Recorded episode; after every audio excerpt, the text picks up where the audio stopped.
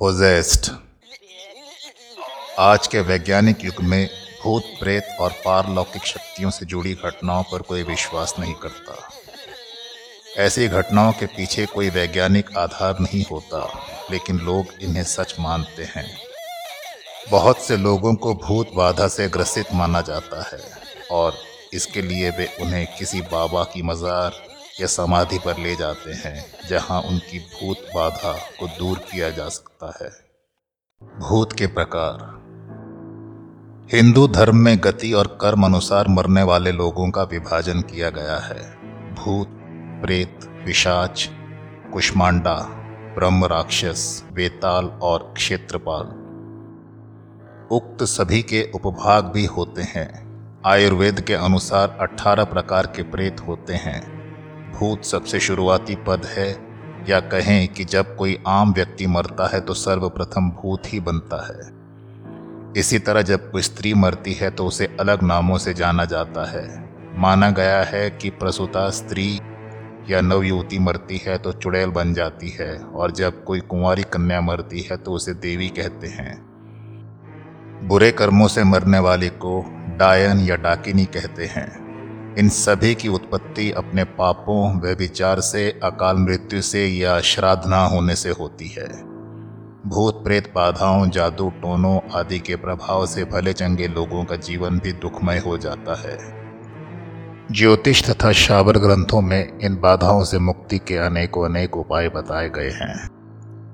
भूत पीड़ा बहुत से लोग भूत पीड़ा से ग्रस्त रहते हैं। भूत पीड़ा की प्रारंभिक अवस्था में व्यक्ति या तो अत्याधिक क्रोधी और चिड़चिड़ा रहेगा या फिर अत्याधिक शराब का सेवन करने वाला होगा। भूत पीड़ा से पूर्ण रूप से ग्रस्त व्यक्ति किसी विक्षिप्त की तरह बात करता हुआ नज़र आता है। मूर्ख होने पर भी उसकी बातों से लगता है कि वो कोई ज्ञानी व्यक्ति है।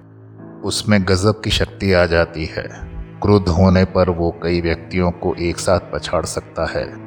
उसकी आँखें लाल हो जाती हैं और उसकी देह कांपती रहती है। यक्ष पीड़ा लाल रंग में अत्याधिक रुचि लेने के दो मतलब हो सकते हैं। पहला ये कि या तो आप मानसिक रूप से पीड़ित हैं और दूसरा ये कि आप यक्ष नामक आत्मा के प्रभाव से ग्रस्त हैं। यक्ष प्रभावित व्यक्ति ही लाल रंग के वस्त्र में रुचि लेने लगता है। ऐसे व्यक्ति की आवाज़ धीमी लेकिन चाल तेज हो जाती है। इसकी आँखें तांबे जैसी दिखाई देने लगती हैं। वो ज़्यादातर आँखों से इशारा करता है। ऐसा व्यक्ति अधिकतर समय मौन रहता है और बहुत सारा खाना खाता है और घंटों एक ही जगह देखता रहता है। पिशाच पीड़ा। पिशाच पीड़ा के शुरुआती लक्षण ये हैं कि व्यक्ति स्नान आदि से दूर रहने लगता है।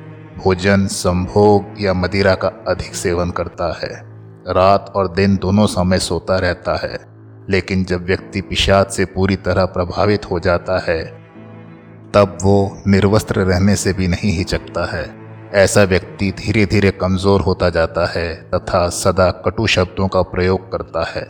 वो गंदा रहता है और उसकी देह से दुर्गंध आती है।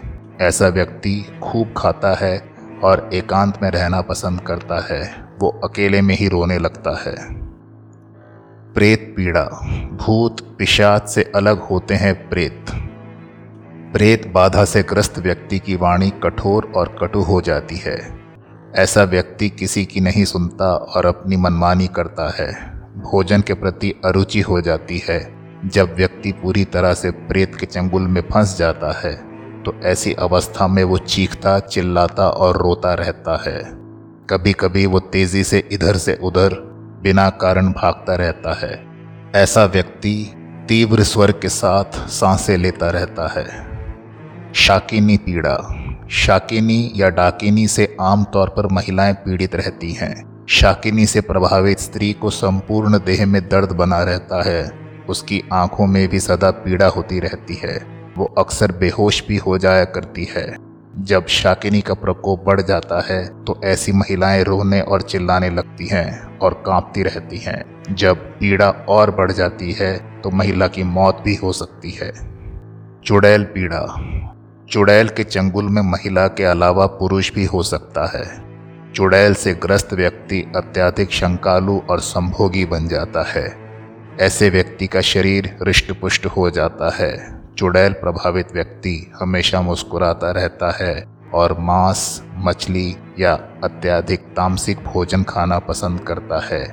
गंदे से गंदे लोगों के बीच रहकर वो खुश रहता है।